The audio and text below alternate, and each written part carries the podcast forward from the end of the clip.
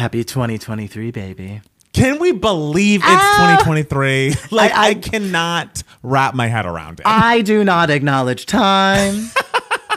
It's like there are I uh, like first words of books that are very important. It's like in the beginning, God created the heaven and earth. Let there be light. Blah blah blah. And then also the second most important book in pop culture, Mariah's memoir, saying I don't acknowledge time as the first line. I do feel like it was inevitable that you would reach a point in your life in which you also didn't acknowledge time. So I'm glad to know that 2023 is the date. that that's the year where like time is out the window for Matt Steele. Every day from now on will be one one twenty three.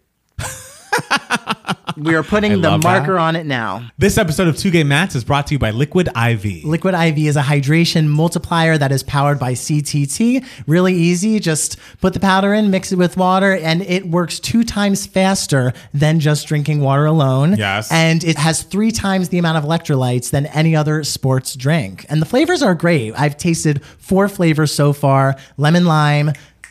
Matt Palmer. Lemon lime's my lime. shit. We love it. Passion fruit, the apple kombucha, which I love kombucha, Iconic. and the vitamin C, the uh, one that gives you good immunity. And I thought all of the flavors were great. And I've got to tell you, I just went to Vegas to a friend's bachelorette party, and uh, someone brought a liquid IV with them. And before we went out for a big party night, I had a liquid IV, drank a lot that evening, and woke up sans hangover. And I think there's nothing better than that. Well, and you look great too. Why, thanks. You look great, too. Thank you. I'm very hydrated. And that makes all the difference, doesn't it? So if you want liquid IV for yourself, go to the website and uh, use promo code 2GameMats, T-W-O, no spaces, and you'll get 20% off your purchase and free shipping. Sounds like a plan to me. You got to do it. Get in with Liquid IV. You're going to love it.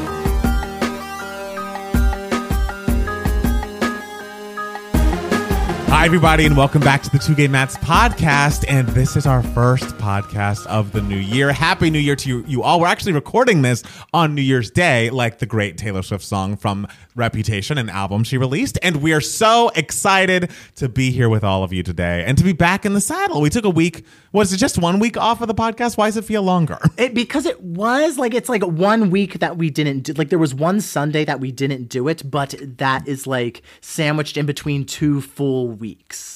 Right. You know, like that's I- how math works, kind of ish. I think. it's true.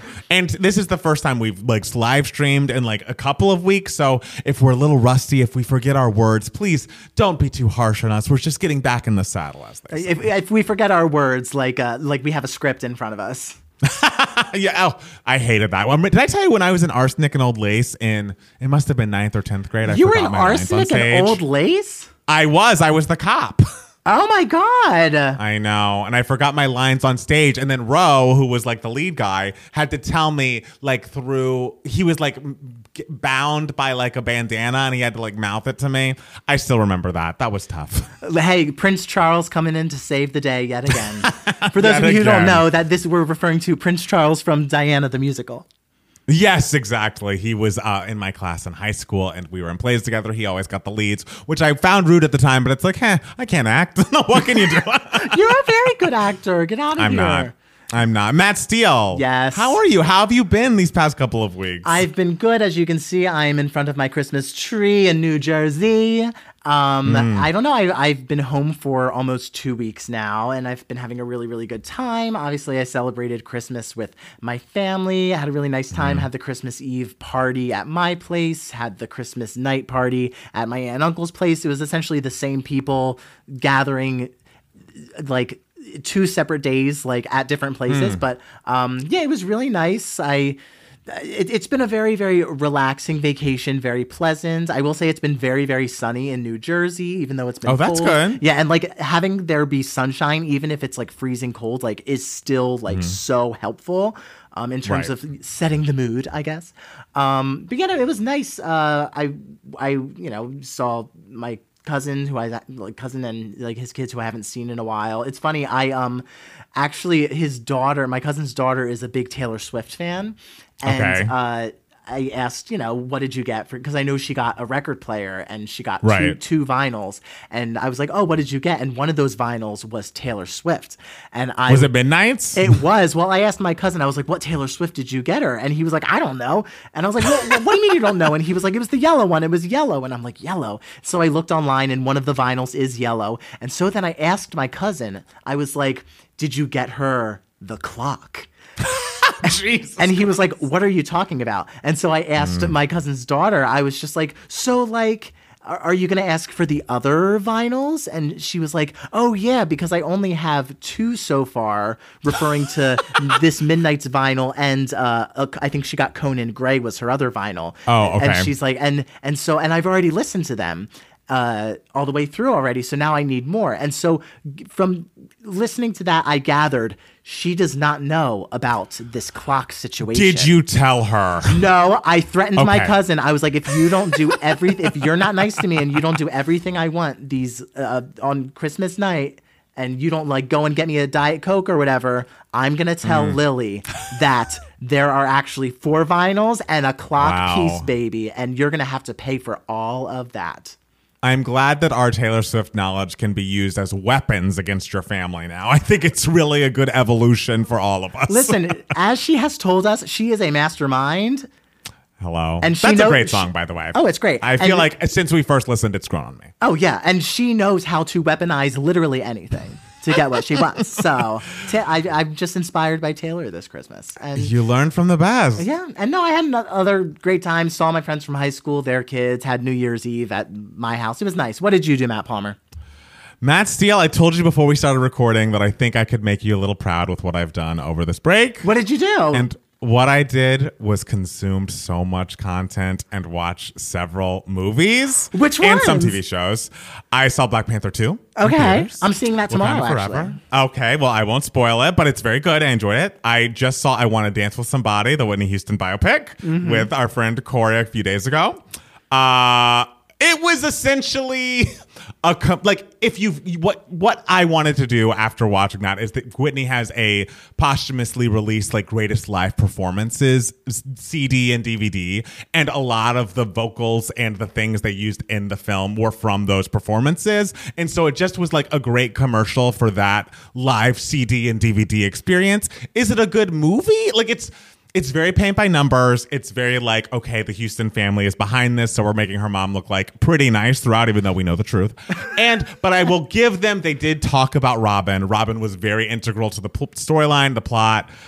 Robin, like the sweet, the Swedish singer. What? No, Robin is like her like lesbian lover. Oh, Robin, lover, but like Robin, Rob- Robin Crawford. Robin, yes, no, her they were like friend. Her friend. Her Yes, so friend, they were friends, but like I would think they'd kind of want to scrub that out because you never know with Cissy and all of them involved, and it was very much a part of the storyline. Uh it's just like. Remember that Lifetime Whitney movie? It's on par. Like it's better shot, and Stanley Tucci is Clive Davis in this, so like you know more money was spent, but it's the same idea. Just well, honestly, just listen and watch those live performances that she does, and uh, that's all available to you on uh, Spotify, I believe, and you will hear the brill because like the first few things that were sung were not using Whitney's real vocals. And I was like, I fucking hate this. I realize this is someone doing a Whitney impression and it's close. But as soon as they got to those stems, as soon as they got to those live performances, I'm like, I'm crying. this is so well, and I hear So- Naomi, I hear Naomi Ackie is very good as well. she does a great job. Like her, like she inhabits Whitney in a very real way. So I don't think anyone needs to rush out and see the film, but there are good things about it. Uh, I saw Glass Onion, uh, the Netflix, you know, film. Have you seen that one yet? Yeah, I saw it in theaters a month ago when it was in theaters. Oh, right. Loved it. I loved it. I feel like great. people were going back and forth. I thought the, the twist was exciting. Janelle Monáe, I thought did a great job. Um, I was into it. Saw Matilda. loved Matilda. I know. I feel I mean maybe it'll come up again later, but my god, what uh, like the the show itself is so beautiful. The every song is gorgeous. You know how I feel about Naughty. like what a great song. oh no, Tay. And, but, Ah, and like- but you're but but when I grow up, I was so affected. I was so unbelievably affected by that scene in the film, the song, the performances, the dancers, like everything was amazing. It also like reminded me, like, whoa, Matilda's a dark fucking story. Like, Yeah. I realized that Emma Thompson was like very, you know, had a lot of prosthetics on and was being like, you know, harsh as Miss Trunchbull. But I was like, this is almost too hard for me to look at. Like, this is not like fun and you know, children friendly to me. Like, I, I was frightened as an adult. Well, and I told you, like, because, you know, for those of you who didn't catch the podcast, I guess like two weeks ago, um, Matilda blew my mind. I absolutely loved it and I cried throughout like all of it. Um, but I'm such a huge fan of the stage show. And, th- and I, I'm, the stage show is like so much darker. Like the stage show Really? is, really twisted and like fucked up. And so when this movie came out and I saw that this is a little more brighter, a little less scary, a little more PG, I was I was a little worried, but like I had nothing to be worried about because like even though it is less scary than this the stage Yeah. show, um, it's still just translated so brilliantly. Um, but yeah, it's funny when people like see the movie and they're like, "It's so dark," and I was just like, "Baby, this was nothing." I, don't know. I was more frightened than I expected to be. Also, the actress who plays Miss Honey is just like warms phenomenal. my heart. Every time I see her, I want to burst into tears. Like I love her. I love her. I love the show and love the film. The editing of that Um, moment, the editing of that moment, you remember Wait, which moment? her song. The ed- when it, Oh. when you see, I mean, no spoilers, but like Yes. you yes When you see. when you see Yes. yes When you see. Yes. Um okay. I also saw another Emma Thompson film. Um I think it was Good Luck to You, Leo Grande. oh my god I wanted, called. I've been wanting to see it for so long and I've never gotten the chance. It's so good. It is literally the smallest, most intimate performance between Emma Thompson and this very handsome young man whose name I don't know. And it's about basically she is a person that is uh, newly widowed and has never had an orgasm, so she hires a sex worker in their relationship and what happens with that.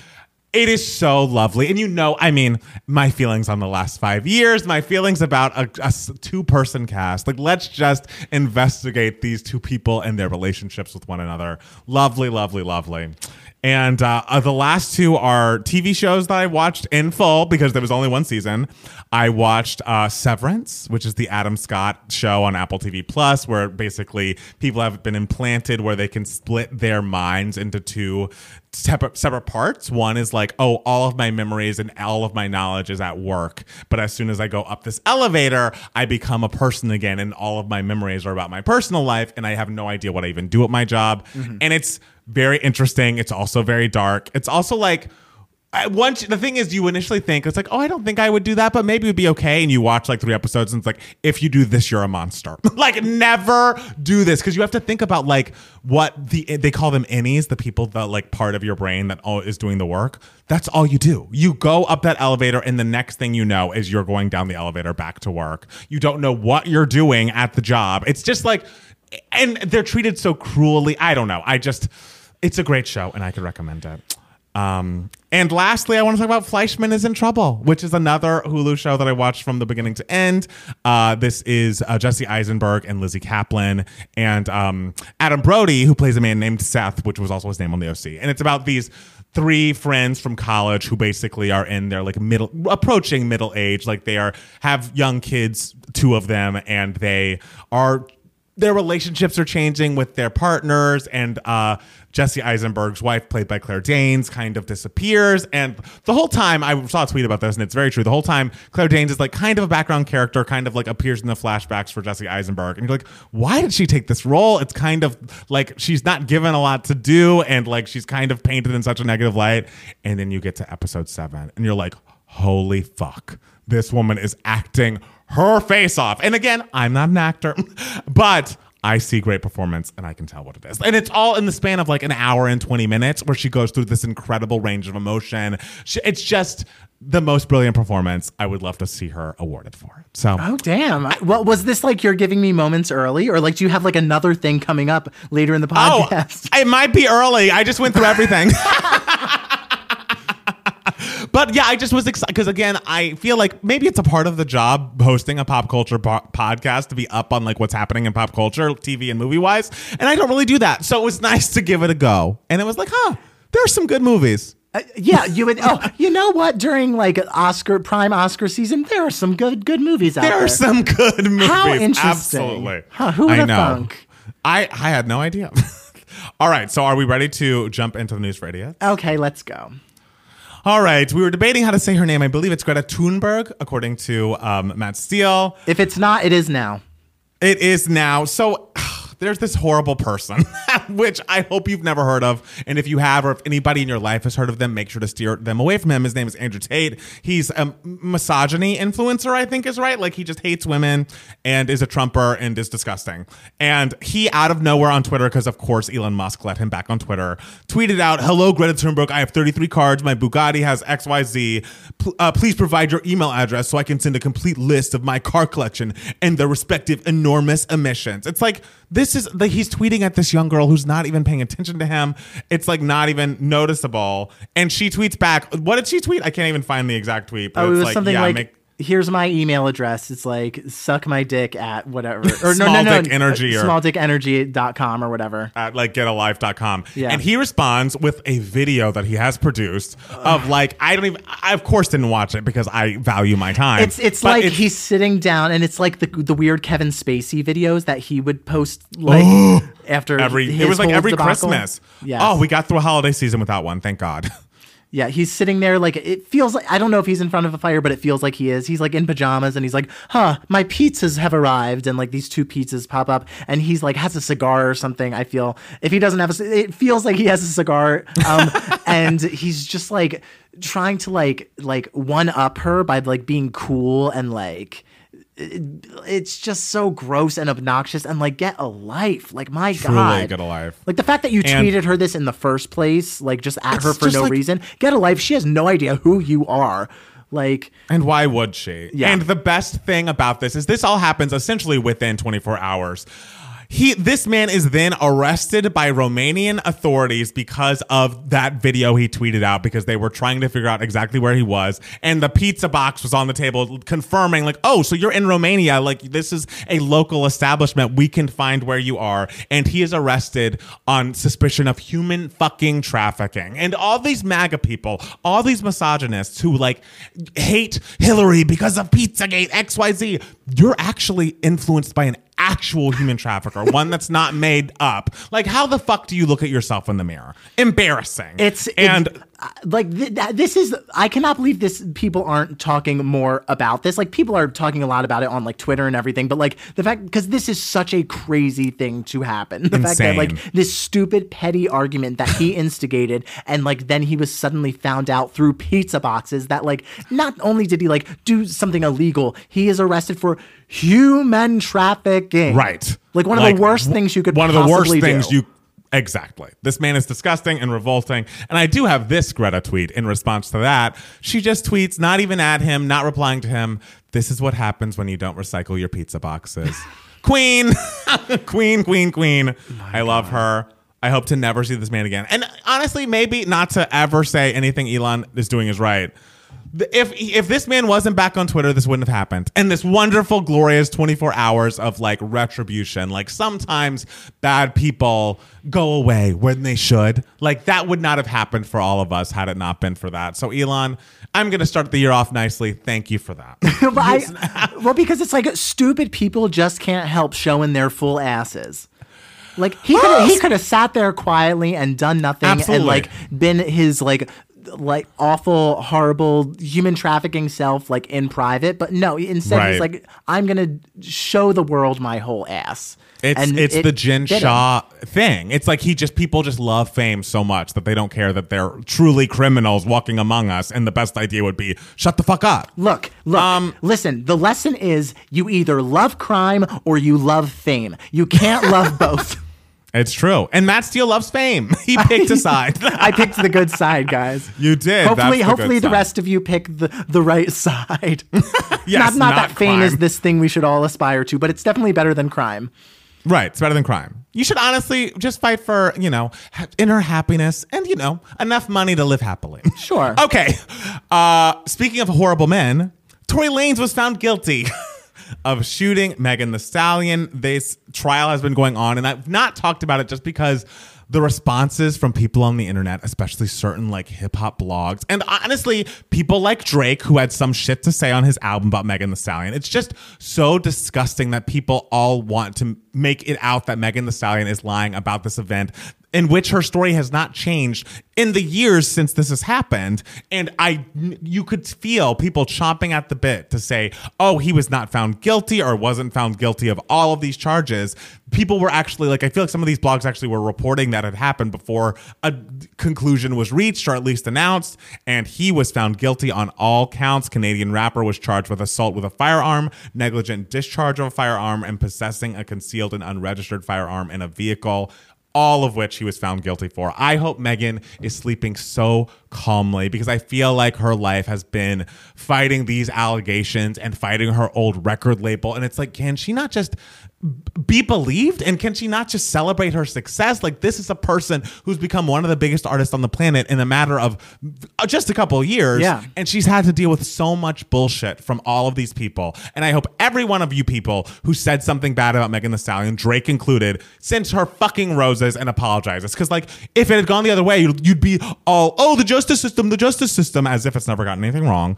But let's but Everything points to him doing it, and he was found guilty. Is that not enough to believe this woman now? Yeah, like, let, let's just be happy that like the justice system seemed to have worked, and and that he. I don't think he's been sentenced yet, right? Uh, I don't know that he's been sentenced. I believe he's currently incarcerated, Waiting but I don't believe he. I think he's waiting for the sentencing. So Well, I mean, hey, justice is served. truly, um, in another piece of exciting news, I didn't get a chance to watch Miley and Dolly Parton's New Year's Eve special, but I heard it was amazing, and I need to watch some of the videos. But she also, in conjunction with this, has shared a teaser of her new single "Flowers," which will be released on January thirteenth. Um, people have pointed out that this, and I think there were posters found. Uh, I don't even remember which city, but like kind of break my soul esque posters with a picture of Miley and some lyrics that were basically like, "I can buy flowers for myself. I can love me better than you loved me, whatever." And others have also pointed out that this song is coming out on um, Liam Hemsworth's birthday, so the birthday of her ex husband.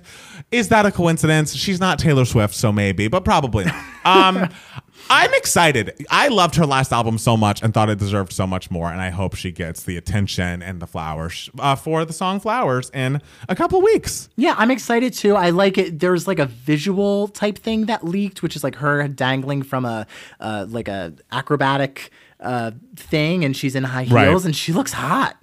Yeah, she looks great. I'm in- she's, I'm- she's very.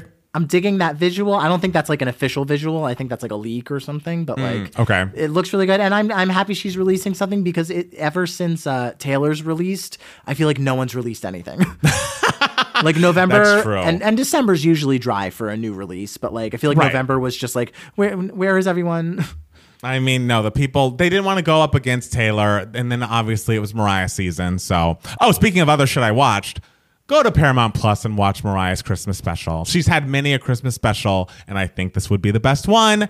Joseph Kahn directed it, um, and he's the director of, I believe he directed Blank Space, if I'm not incorrect, but he also did hashtag beautiful. He worked with Mariah Boy I Need You. He's a great director, always shoots her lovingly. And uh, she just sounds great. Like they put together the audio from both MSG shows and also the two Toronto shows prior to. And there's a new version up than was originally aired on CBS. And it's just lovely. It's so exciting. It's so beautiful to see her with her kids and to have Bryan Tanaka walk out and give her that 12 times platinum, um, you know, award, which she deserved, along with, um, What's his name? Who? What's? Oh, I can't remember the guy from Pose, who's a singer.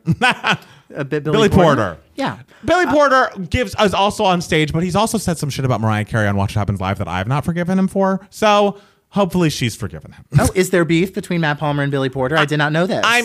I think he's very talented, but I didn't like. He said something about Mariah talking about one of the like Rockefeller performances where like people it went viral because she didn't do well or whatever, and he had something gross to say. So I'll forgive one day, but you won't forget.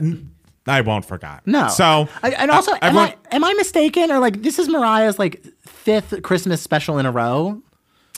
I mean, that's I think that's her thing now. Like every Christmas, it is going to be a new Mariah special. Because I guess last year the Apple TV one was like literally two songs, so that one didn't really count. But she did have an Apple TV Plus special in uh, the year prior, so I think it must have been 2021, and it was great. That was when Ariana and um, Jennifer Hudson joined on Oh Santa. I was hoping they would do it at MSG together, but you know, didn't quite happen. Next Christmas, Ariana's busy. She's filming Wicked.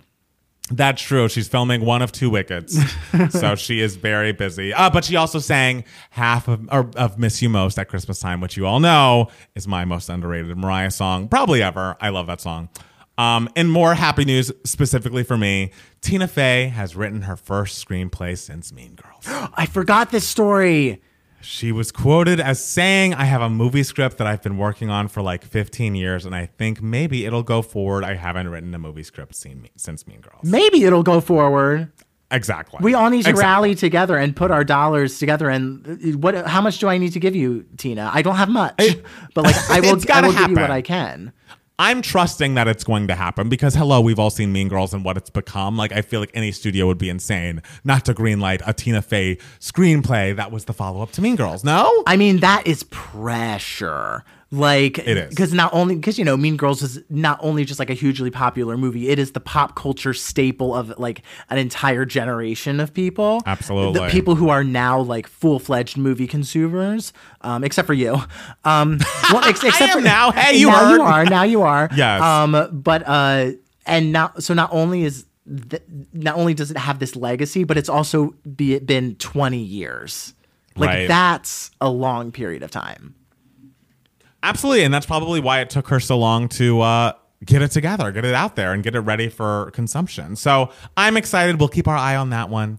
Um, apparently, the Golden Globes are poised for a big comeback with movie and TV stars attending. Austin Butler's going to be there. Um, the Fabelmans team, Ana de Armas, uh, Daniel Craig, and Rian Johnson, they believe, James Cameron. Just a lot of people. But I do think it's a little. Are the Golden Globes usually on a Tuesday? That seems odd to me. That sure is odd. I was like, these aren't on Sundays or something. They like, are not. They're usually on a Sunday. They're usually like the second Sunday of January or like first Sunday of January. Um, but yeah, so when I f- saw, the date and I was like, oh, let me make sure I request off work or something. And I'm like, Hmm. oh wait, but I'll be doing the pod. Like it'll be around podcast time. So who knows what we'll do? And then I actually checked that date and I was like, oh, never mind. It's a Tuesday. Um, it is a Tuesday. which is like the Critics' Choice Awards are usually like a Tuesday. Um, but uh, I mean, hey, uh, maybe a Tuesday will work. Uh, we'll see. I guess we'll see. I'm At excited for them to be back because they're they're always just a fun debaucherous night. I mean, I hope it's not a mess. Like, I don't know if that means I if I'm excited or not, but I do. I hope it's not a mess. Like, I hope people enjoy it and that nothing bad happens. what bad could possibly happen? I don't know. Aren't they racist? Something racist could happen. But like that night specifically, I, I don't Mm-hmm. foresee any. I don't foresee a, a slap happening. Uh, okay. But you never know. We who would have thought, you know, a year ago today we never would have we would have been saying, "Oh, who would ever slap someone at an awards ceremony?" But I know. Then it happens. So, you never It's know now what, on the what can table. happen. And that stage is a lot closer. Like that room is a lot smaller. So like if you want to go up on that stage and slap someone, it you have a shorter distance to go. So, So okay, hopefully someone could stop whomever wants to start a slap moment, and it's already been done before. You don't want to do the same thing over and over again. yeah, exactly. Yeah. Uh, did you see that Broadway's revival of Funny Girl starring Lea Michele has broken the all-time box office record at the August Wilson Theater? The revival collected $2.005 million over eight performances during the week ending in December 18th.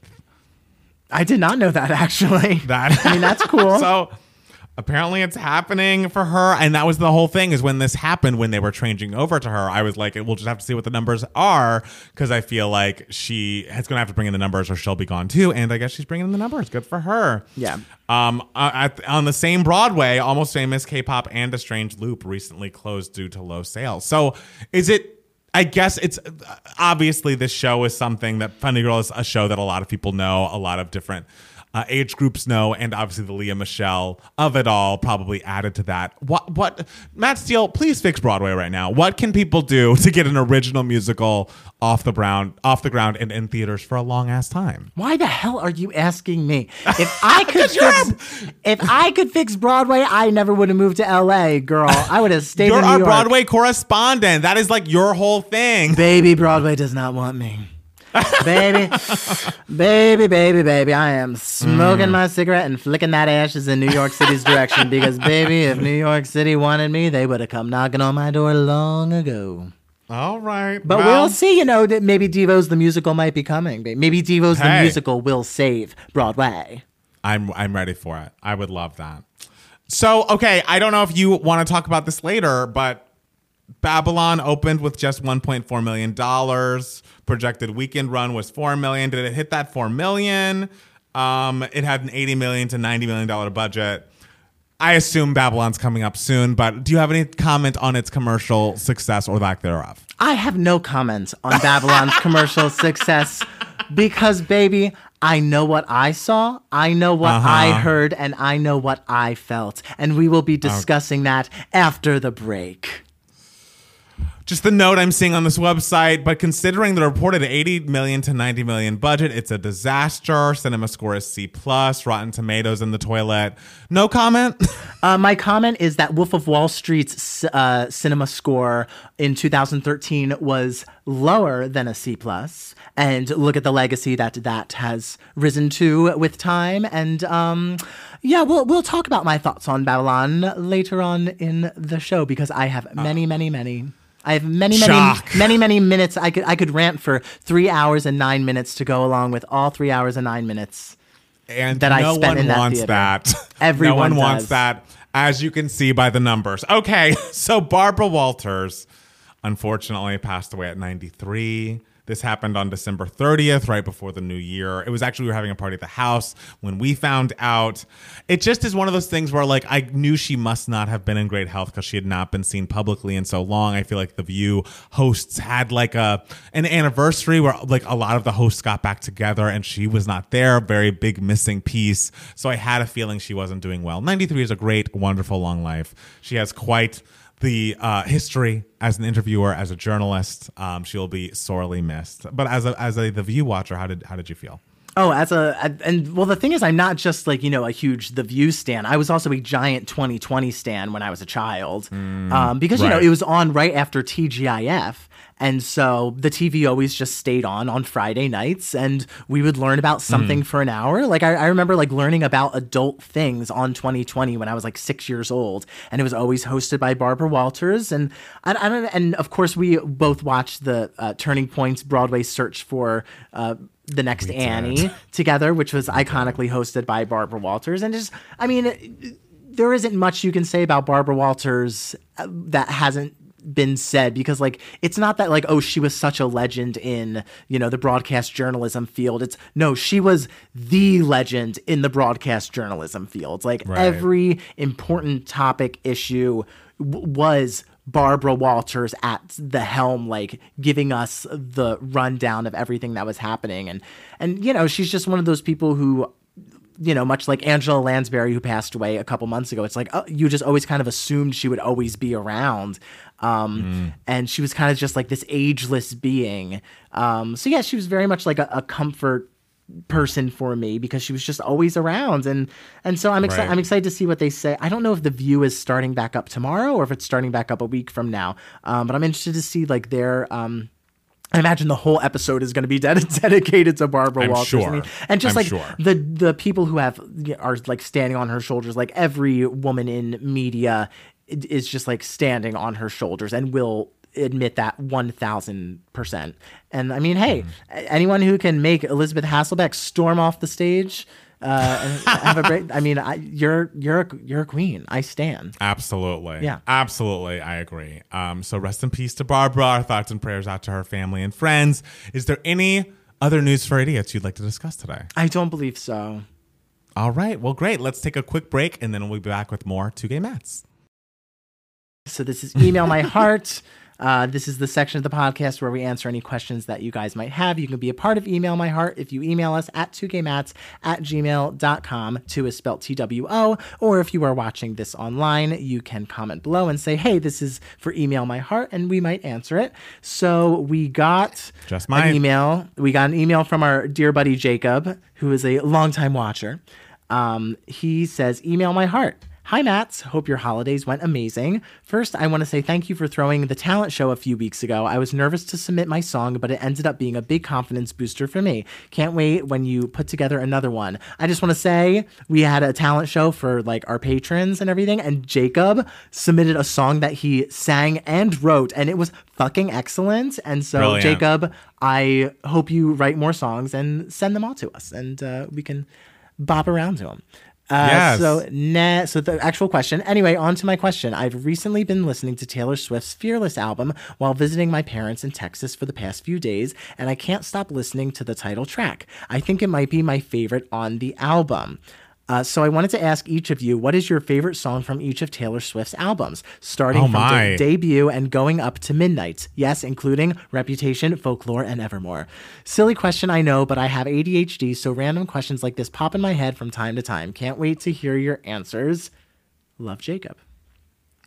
Okay. Okay. You, do you, you start, Matt Steele, because I need to Okay. Okay, so my because I think I went through this in my head before we started the podcast. Uh, on self-titled, my favorite track is our song. oh. Second place is Picture to Burn. Um, as far as Fearless goes, I want to say shout out to Jacob because he says the title track is his favorite song, and I feel like the title track of Fearless goes so unnoticed. I like it's so underrated. I love the title track of Fearless. It is not my choice, but um, I, you know, I think I'm.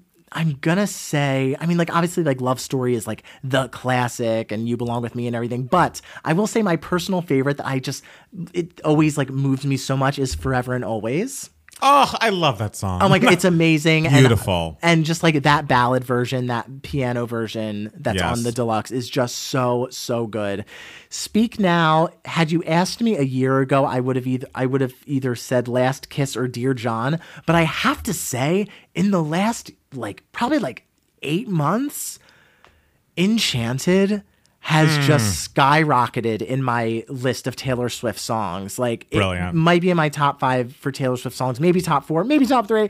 Like so I, right now I have to say Enchanted is my favorite on Speak Now. Like I just think Enchanted just and it's something that I'm I'm gonna say I'm missing from her catalog now is like Hmm. taking such a simple concept and really making it feel like a giant uh like avatar experience in a song, you know? right. Like something as simple as I met this guy at a party and I really hope he knew how excited I was to meet him. And Like, please don't be in love with someone else. just please, just begging, don't be in love with someone else. That's all I ask. And so that song to me, just the fact that you could take that tiny little moment and make it feel like the Titanic of songs is just mind blowing. Next Okay. album, uh, favorite. you got to track- move a little quicker. We got Girl, through we this. only have one email my heart, so this is so it's totally fine. Um, favorite track on Red obviously is All Too Well. Favorite track on 1989. I'm gonna say Blank Space, but obviously Out of the Woods is very, very close second. Favorite track on Lover. Obviously, when Lover first came out, I was obsessed with I Think He Knows, but as time has Mm. gone on, I can't not say Cornelia Street. Oh, I can't not say and obviously Cruel Summer is a very close second, but I can't not say Cornelia Street. Just uh uh um Oh, did I skip Reputation? Oops. Um, I totally didn't mean to do that. My my favorite Oops. track on, on Reputation is uh, ironically New Year's Day, which Mm-hmm. is funny because we're filming this on New Year's Day. Fitting. Um, then, God, she has so many albums. Um, favorite track on Folklore is Exile. Favorite track on Evermore is Marjorie, just because I feel like it's her most, even though I don't think it's like the strongest, like melodically or anything, it's the song on that album that I feel the most personal connection to. Like, I feel like she has the most personal connection to it. So that's why Right. I've always really loved Marjorie. Also loved Tis the Damn Season, but whatever. Um, and finally, Midnight's You're on Your Own Kid. God, she has five trillion albums. She has so many albums, and I feel like we have a few overlaps, which I like. Yes. Um, for the first album for me, that's self-titled, I would say our song is up there with. Uh, but I also really love "I'm Only Me When I'm With You." I feel like that's like a preview of the Fearless era in a really nice way.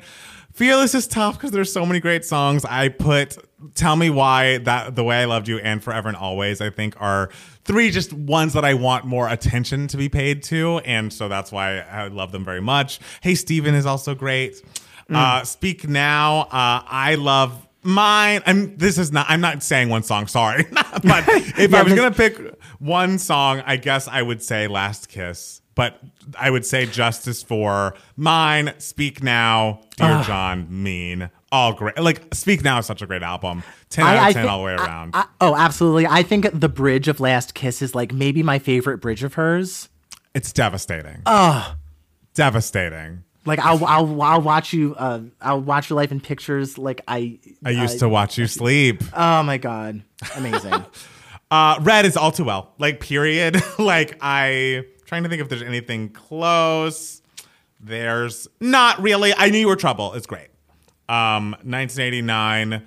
I would say um, obviously blank space, out of the woods. Also clean. I feel like you should have mentioned clean because clean. Clean is beautiful. Yes. uh, Reputation, New Year's Day, um, Lover, I would say Cornelia Street as well, and uh, Cruel Summer as well. Death by a Thousand Cuts always is uh, moving up and up in my list, though. I love that fucking song. It's so great. It's great. It's great. Folklore, I would say Exile or Last Great American Dynasty. Um, Evermore, I would say Marjorie as well. I do like Tis the Damn Season. Uh, and then Midnight's You're on Your Own Kid. But I will say, would have, should have, could have, whatever it is, is, is moving up on my list as well. I think it- those two songs are just so, so brilliant. Highlights in her entire discography. Excellent, excellent artist who has a lot of great songs in that discography. Matt Palmer, we have so much overlap in our favorite Taylor songs for each uh for each album. I feel like I- I, feel like Taylor is an artist that like you and I like tend to agree on a lot with each other. Yes, yes. Yeah. And I'm like, I'm trying to think of other artists that we would have a similar connection about. And I'm like, maybe Beyonce. I don't know if Mariah. I feel like sometimes you like some stuff that I'm like, I don't hear what you're hearing, aka Petals. Listen, Petals is a classic and is my national anthem and I go to bed humming it every night. I'm glad you do. But yeah, I feel like there was when you were going through it, I was like, yes, I hear a lot of what you're saying. I feel like there was nothing that I violently disagreed with. I think you give. I think he knows a lot. I've always thought you did. Listen, I, I, I, I, that's why I said it's not my favorite off of Lover anymore. But when Lover first came out, you know I was all about it. Also, as far as reputation goes, you know I love King of My Heart, and you are so rude about it. Oh. King of My Heart is great. I hate that melody. King of them. like just ugh, I just don't it's not for me. You don't like me. you don't like a dip in there. Like a it's just like it just doesn't no. No, no, you no. don't like a dip down, and you don't like chromatic ups. I didn't know those were my rules. Thank you for figuring that out. After knowing you for a decade, I very very much know exactly what you like. I do like when we listen to songs separately and you're like, oof, Matt Palmer's gonna hate it. Cause then I'm like, I do. I do hate it. but it's always crazy when I, we, we listen to something and I'm like, Matt Palmer is going to hate this, and you end up loving it, and I'm just like, girl, get it, get it together. This is so off brand. Remember when you thought that I hated Lover when we first started the review for some reason? I was like, oh no, I love the album actually. Yes, Like, because our because okay, the day it came out slash leaked, um, I had I listened to it and then I had lunch with our friend Corey, and so he did not like Lover because he ha- very much has like a Jack Antonoff blind spot. he also just hates Taylor Swift. Like, let's be honest. He's he also is just a grump. What can we say? um, and uh, and so I had lunch with him, and he was just like, "Oh, can you believe that album? Oh my god, I did blah blah blah blah." And he was talking about how much he disliked it, and I was just like, "Wait a minute, did we listen to the same album? Because I absolutely loved it." And Right. um and we were and we were talking about uh, what's the song false god and and I was like, oh, that one's not my favorite. And Corey was like, oh, that's the only one I liked.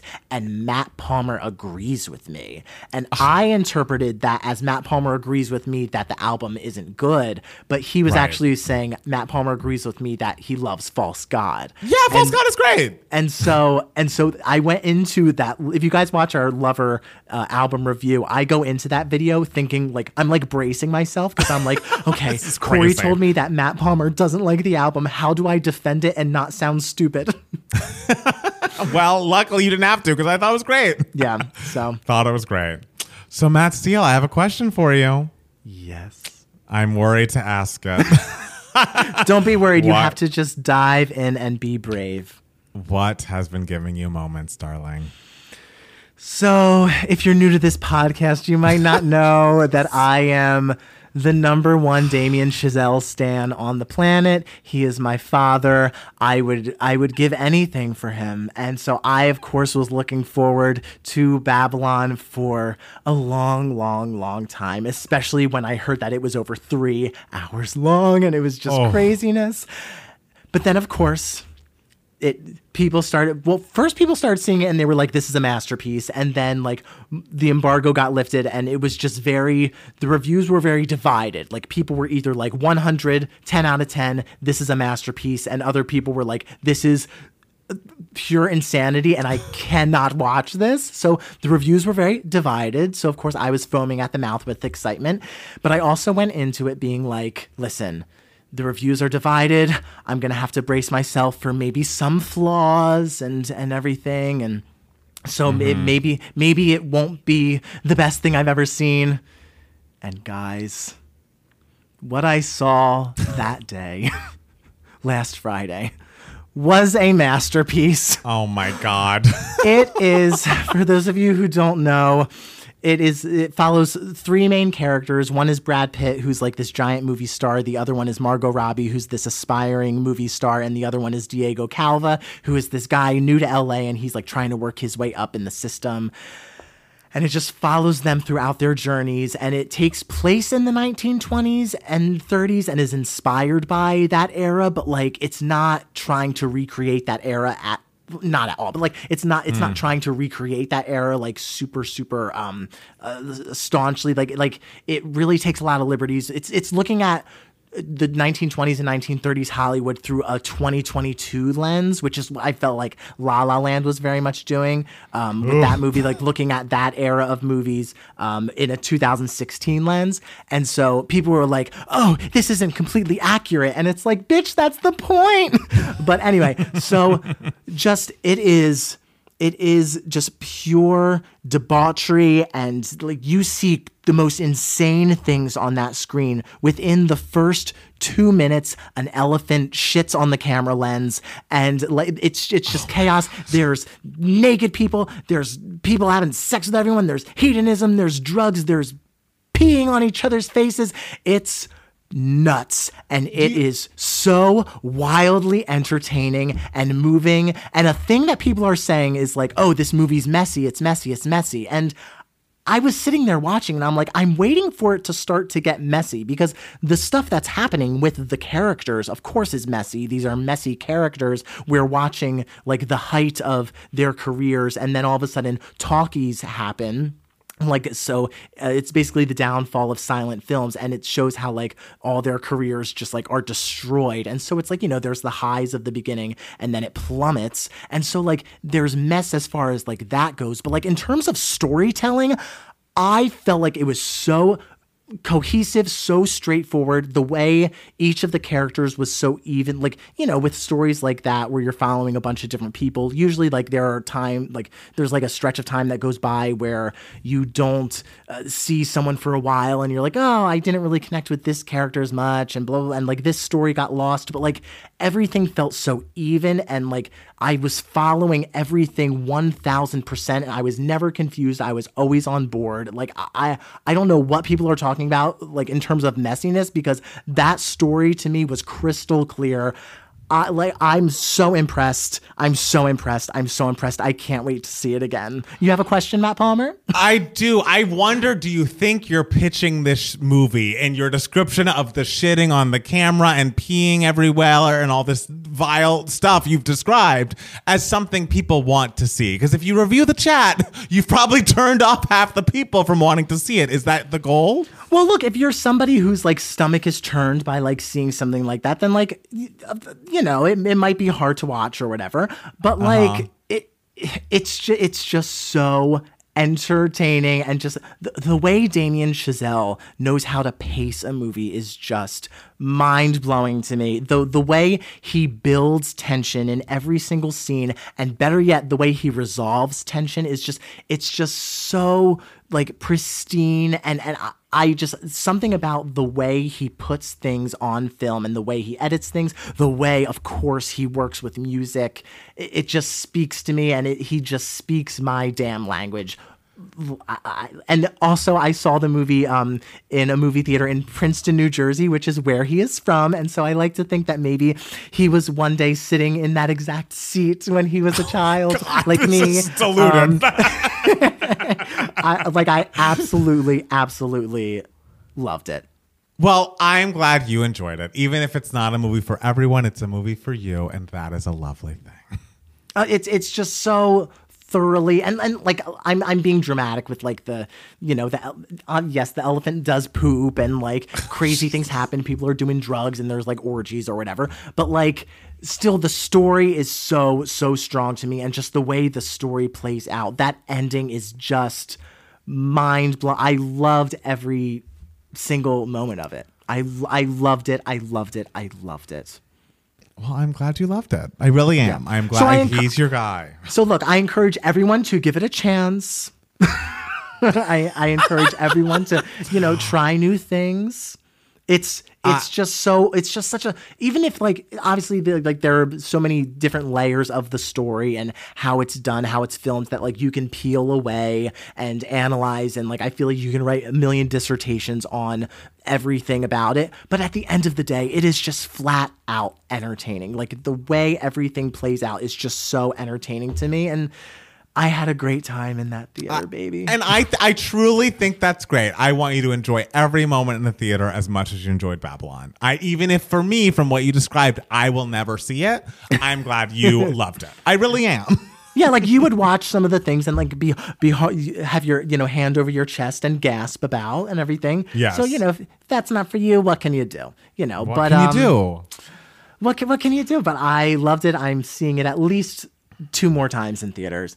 Um, and uh, I'm gonna be talking about it. For, I mean, I've been talking about it nonstop on Twitter. Like people probably want to like have my account like blocked by like uh, totally like canceled or whatever from Elon or whatever. Like report this motherfucker. He's just too obsessed with this movie. But I will say like because when it first came out, people were just like, "Oh my god, what a disaster! What a disaster!" LOL. But like the Babylon Hive in the past week and a half has has been growing online at least from what I've been seeing. Maybe I, uh, it's because it's my algorithm and it's just showing me that, but I I just I, just I just know that 10 years from now people there will be so many more people who are just like wait a minute this movie's actually fucking excellent.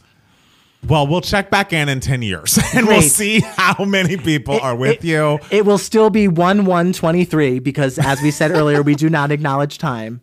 Why would we? Why Yeah. would we?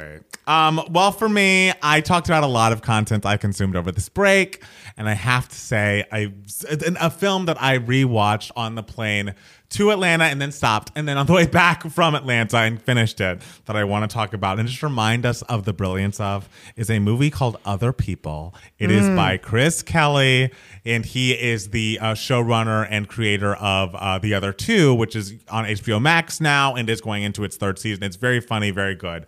Other People stars Jesse Plemons and Molly Shannon, and Jesse Plemons is essentially playing Chris Kelly. He's like uh, a UCB New Yorker who uh, is out of college and I think writes for SNL, but is trying to do more television writing and is making a hard transition. His mom, Molly Shannon, uh, gets diagnosed with uh, breast cancer, I believe, and so he moves home to Sacramento, I want to say, to be with his mom during her um, you know, during her treatment and everything. And it's just one of those movies that has so much heart, is so hilarious, as well as it's devastating. Like, this isn't a spoil because it's literally the opening shot of the film.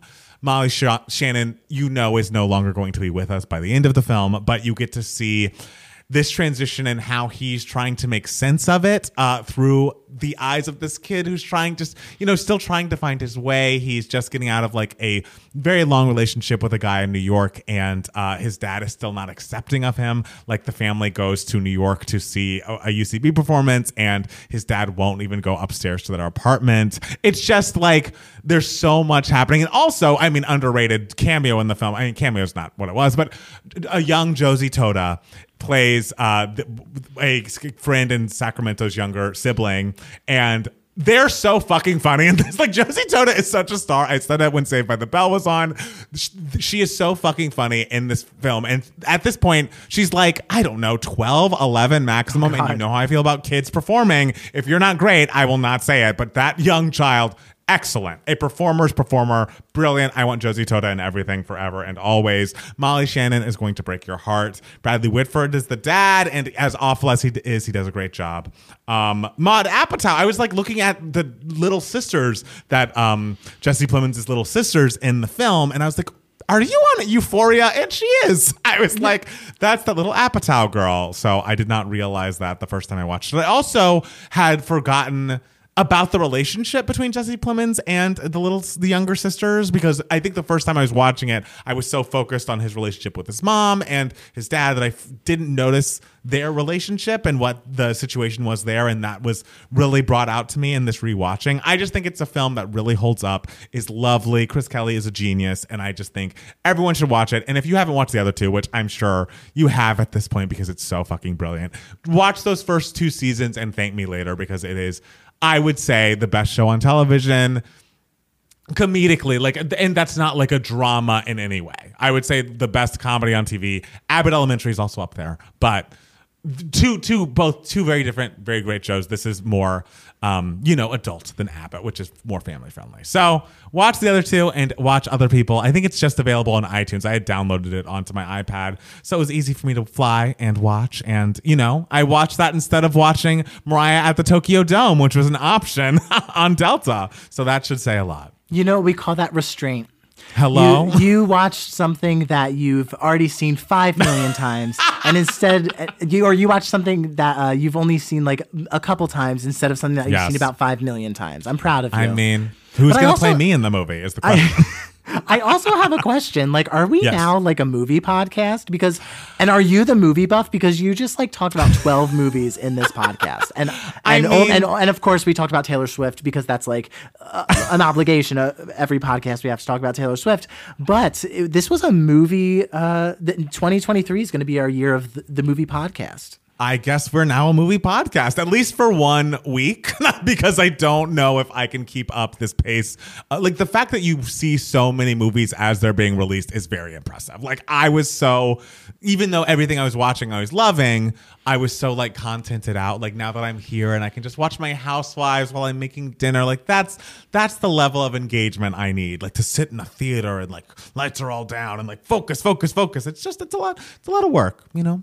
Well, that's how I feel about TV. Like it's a lot of work. um, but like but that's also why I I'm such a staunch like I have to see this the week or the weekend or the weekend after it comes out because mm. like I know if I get behind, especially this time of year, I'm just never going to be able to catch up. Right. So that's why I was just like, no, I need to get my butt in the movie theater. I like I, I was like I need to see Avatar because I oh and I saw also saw Avatar. It was excellent. Um, um I, I saw that before I flew to New Jersey. I was and people were like, why didn't you just wait to go to New Jersey to see Avatar? And I was just like because I needed.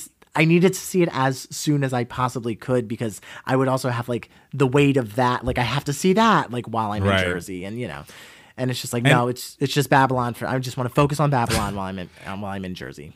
And I'm like, maybe was I just trying to avoid listening to SZA's 22 track album because it just seems so daunting to me? And I hear it's excellent. I hear every song is good. I have not listened because I'm just like, that's so many songs. it's so many songs. But I'll listen. Hopefully, this time next week, I'll have an opinion about SZA because she's the biggest thing in the world right now. And we love to see a lady win. I loved her first record, Control, but just that number of tracks It's you know this is so when you guys request that I listen to a deluxe re-release 25th anniversary 25 track album, know that this is my feeling.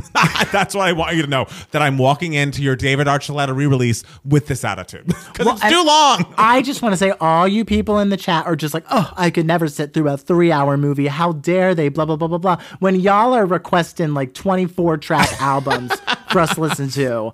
I mean, And that is too many I mean, tracks. I'm that is Ma- too many tracks. Matt Steele hasn't made a lot of points I agree with on this podcast, but I do agree with that one.